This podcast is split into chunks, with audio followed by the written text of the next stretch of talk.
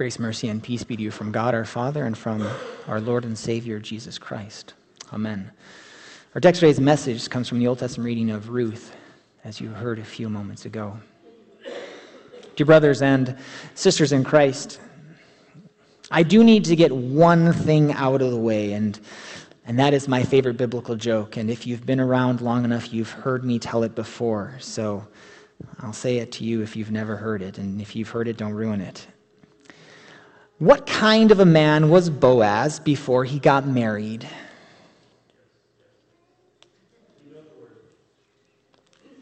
He was ruthless. All right, moving on. Let me actually begin by asking all of you what's the worst thing you've ever experienced in life? The answer should not be this joke because it's a great joke. But seriously, what is the worst thing you've ever experienced? Maybe you worked someplace at a store and that place got robbed, and you were there when it happened. Maybe you had your car broken into and some valuable things were stolen. Maybe in school you cheated on a test, you plagiarized a paper, and you got caught. Maybe you were doing some underage illegal behavior and got busted by your parents. Maybe you had an accident and were injured really badly and never recovered. Maybe you're diagnosed with some terrible disease. Maybe it was something that could be operated on. Maybe it was something that couldn't. Maybe you lost a family member your parents. Most of us expect that our parents are not going to outlive us, but that doesn't make it easy when they pass away. Maybe you lost a child. Maybe you lost multiple children. Parents are not supposed to outlive their children. Maybe you lost the love of your life, your spouse. There are probably not very many things worse than losing your spouse, the love of your life, or losing a child, your flesh and blood. And in our church, you usually have many people who have gone through loss. Most of us have experienced the loss of parents, and some have experienced the loss of a spouse, the loss of a child in the story of Ruth, you begin with the two main characters who go through a loss. You have Ruth and you have Naomi. And Naomi is married to Elimelech and has two sons. And they left Bethlehem in Judah because of famine and went and lived in Moab, where eventually the two sons married two women, Ruth and Orpah. So Naomi is Ruth's mother in law. And in the course of time that we're not given, Naomi's husband Elimelech dies.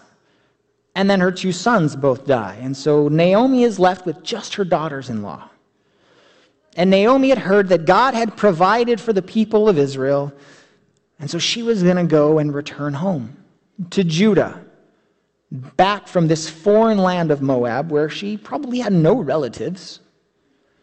And so rather than taking her daughters in law to this foreign land, at least foreign to them, she says, Go, return each of you to her mother's house.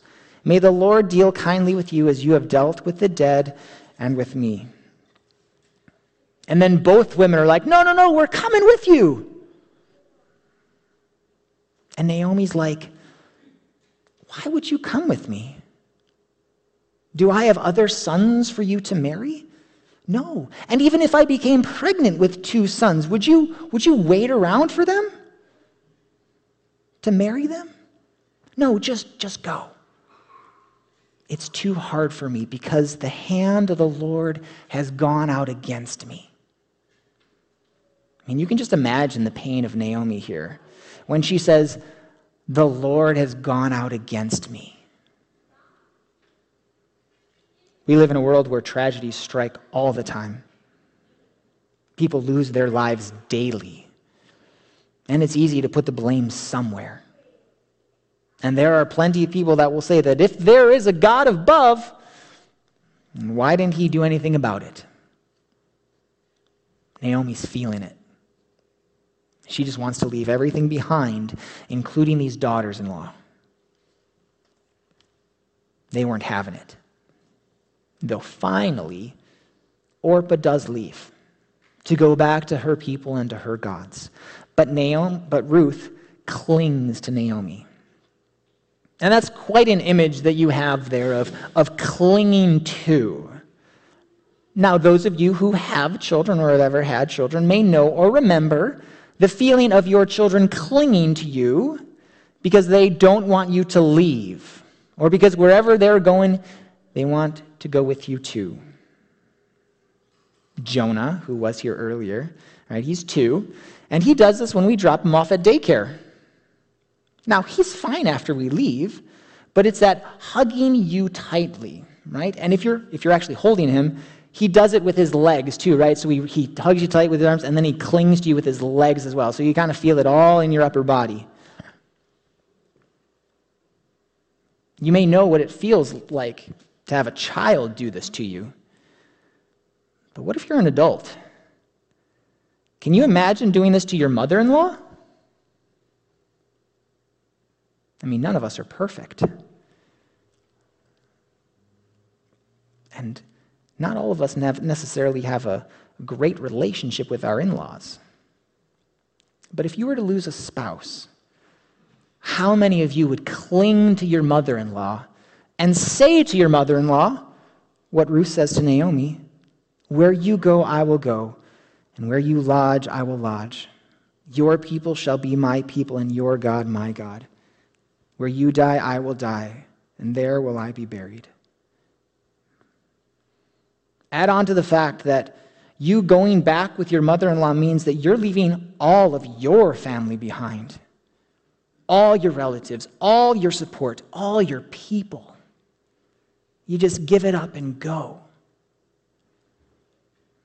I don't know how many of us would follow in Ruth's footsteps.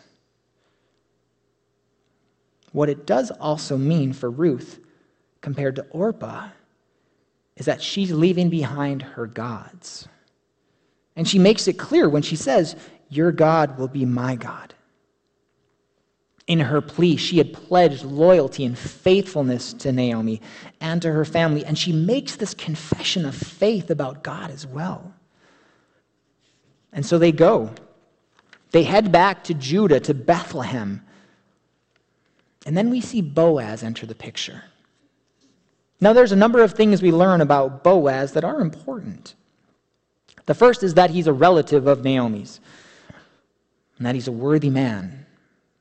So, socially, legally, economically, his status in the town, he was pretty well respected.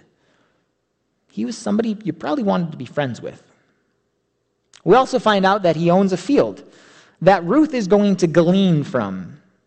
And if you don't know what it means to glean, it means to gather whatever is left by the reapers.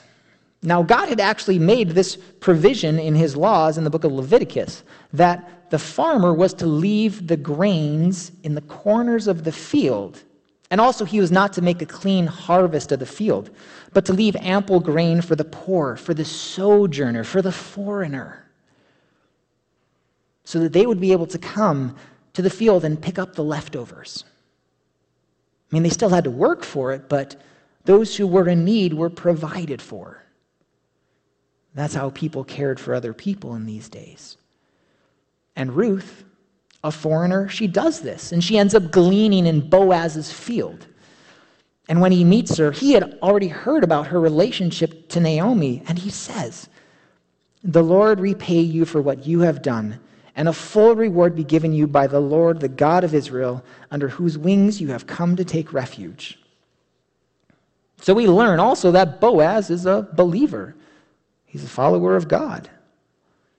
The last thing that we find out about Boaz from Naomi, after Ruth fills her in about her day, is that Boaz is a redeemer. Now, you might also hear the term referred to as guardian redeemer or kinsman redeemer. When you think about the term redeem, you think about buying back. And so this redeemer is a relative who is responsible for protecting the interests of needy members of the extended family. And so back in these days, they would redeem, they would buy back an estate of a deceased relative, which meant that that relative had sold their land to somebody outside the family. They would also redeem relatives who had sold themselves into slavery. These redeemers would also avenge the non accidental killing of a relative. And lastly, and this is what's most important, is in Deuteronomy chapter 25, this comes into play in the story as well. This is the law that says the dead husband's brother can marry the woman, his sister in law, and then the firstborn son would be the heir of the dead husband and would also receive that husband's, that dead husband's inheritance. So even though there were no living brothers of Ruth's dead husband, a close relative of Elimelech, Naomi's husband, could do this. And in this way, the name of Ruth's dead husband, Mahlon, would not become extinct. If we fast forward the story, we find that Naomi becomes matchmaker for Ruth and Boaz. And Boaz intends to become Ruth's redeemer, and he intends to marry her. However, there is a closer relative than Boaz, another redeemer, and he needs to be given the opportunity to redeem the land and potentially marry Ruth first, and thus provide an heir for Mahlon. So Boaz meets with this closer redeemer and the elders of the city and lays it out. And this closer Redeemer says, I cannot redeem it for myself, lest I impair my own inheritance. Take my right of redemption yourself, for I cannot redeem it. So after this kinsman refused his right to redeem, Boaz then is free to marry Ruth himself. And so, in a very special and unique way, God used Boaz to fulfill the very prayer or blessing which Boaz had given to Ruth this foreigner when they first met. Because the Lord did bless and reward Ruth in a very meaningful way. As you heard, Ruth's first son was named Obed, and Obed became the father of Jesse, and Jesse became the father of David. So Ruth is David's great grandmother. This foreign woman now had a place where she belonged, and her family became a great nation a royal family. And the line of Judah is now connected to David. And the line of David goes all the way, as you heard it already, goes to Jesus. And when you look at the genealogy of Jesus, you see that Boaz's mom is none other than Rahab, the prostitute from Jericho.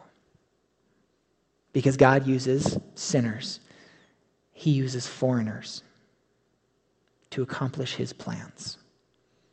And because of this Redeemer, Boaz, we have our Redeemer, Jesus Christ. All a part of God's plan. And that leads us to you. When we think about Ruth's plea to Naomi, Right? Where you go, I will go. Where you lodge, I will lodge. Your people shall be my people, and your God, my God. Put this into context of your life with God. And ask yourself how well do you do following God, making him your only God? Or are there other things that get in, get in the way of him being your number one priority? loving Him with all your heart, soul, mind, and strength? Are there things that you dedicate more time and effort into instead of God? Are you more concerned with work and making money than worshiping? Are you more concerned with sports and being involved in them, or your kids and making sure they're involved in them than raising your children in the church?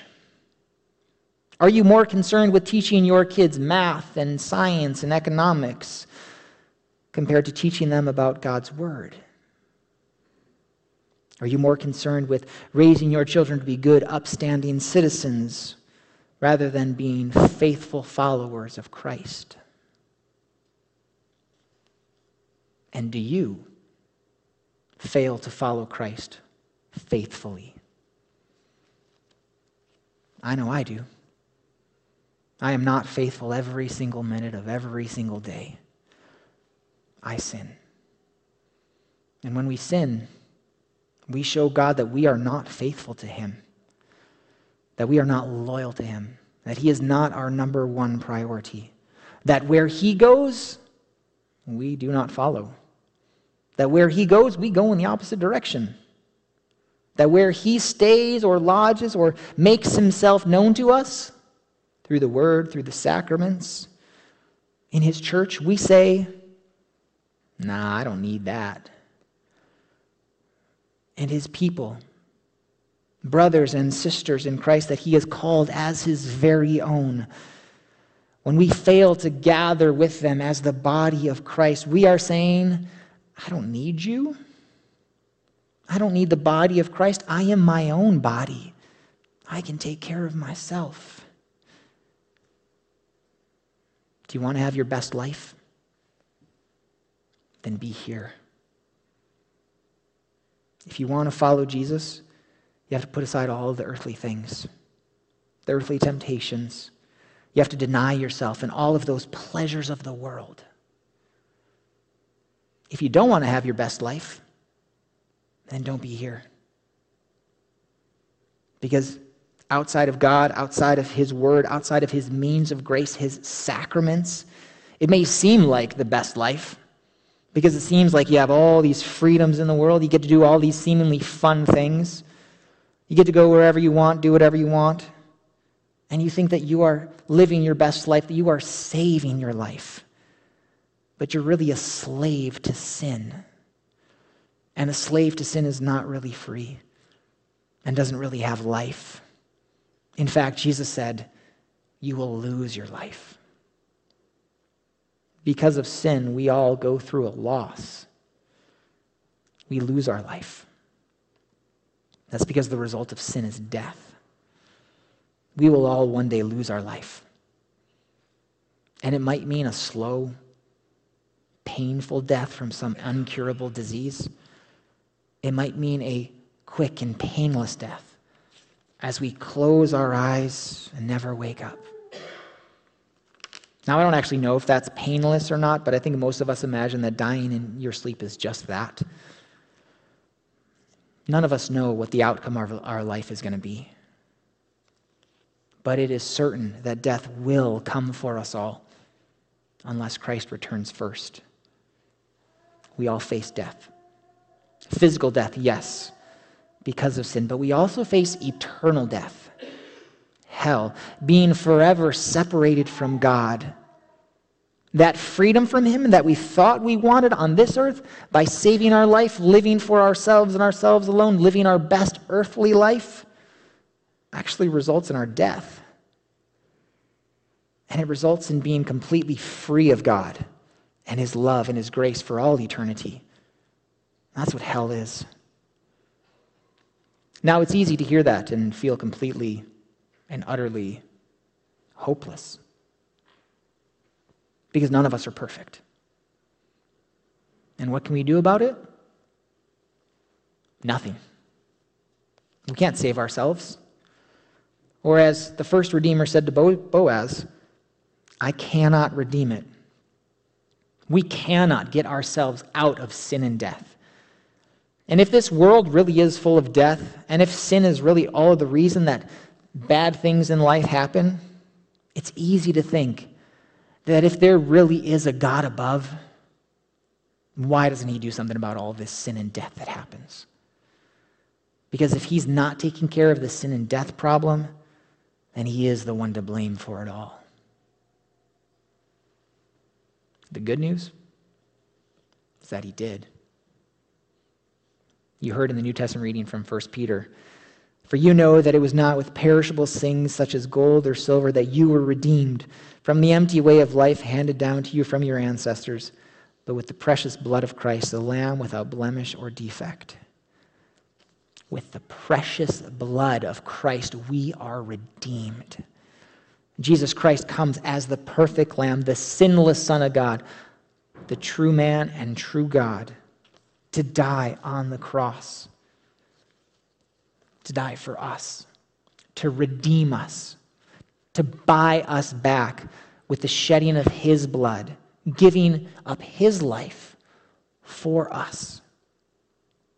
Unlike Boaz, Jesus doesn't just redeem us or buy us back in order to give us an heir. He buys us back in order to make us heirs.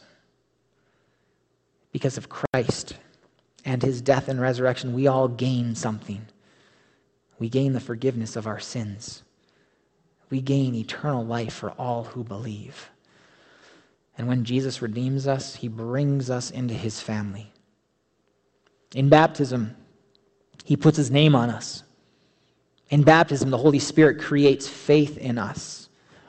In baptism, we become God's children. We are heirs, and heirs inherit by grace, not because we deserve it, by faith, which has been gifted to all of us as a gift. He gives us His word, which creates faith in us through the power of the Holy Spirit. And Jesus comes to us in His supper to give us His body and His blood.